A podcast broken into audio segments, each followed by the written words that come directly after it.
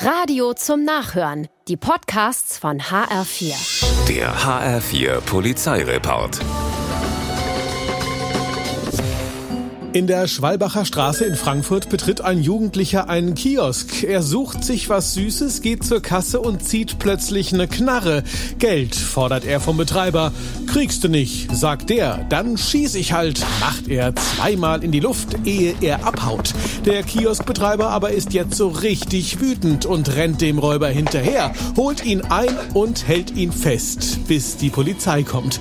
Räuber werden ist nicht schwer, Räuber sein hingegen sehr.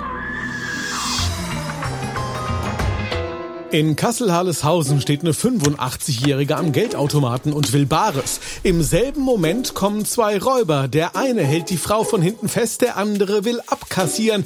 Doch da haben die zwei die Rechnung ohne die rüstige Dame gemacht. Statt Kohle gibt's nämlich eine Tracht Prügel. Die 85-Jährige holt aus und zieht den Gangstern ihren Gehstock übers Hirn. Zu viel für die beiden. Ohne Beute hauen sie ab.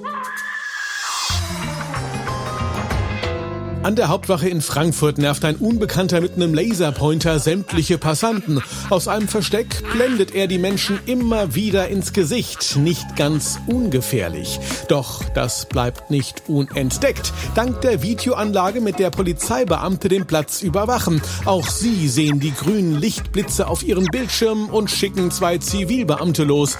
Der Blender macht unterdessen munter weiter und leuchtet auch den beiden Fahndern ins Gesicht nicht ahnend, dass sie wegen ihm gekommen sind. Festnahme. Der Offenbacher wird einkassiert, die Lasershow beendet.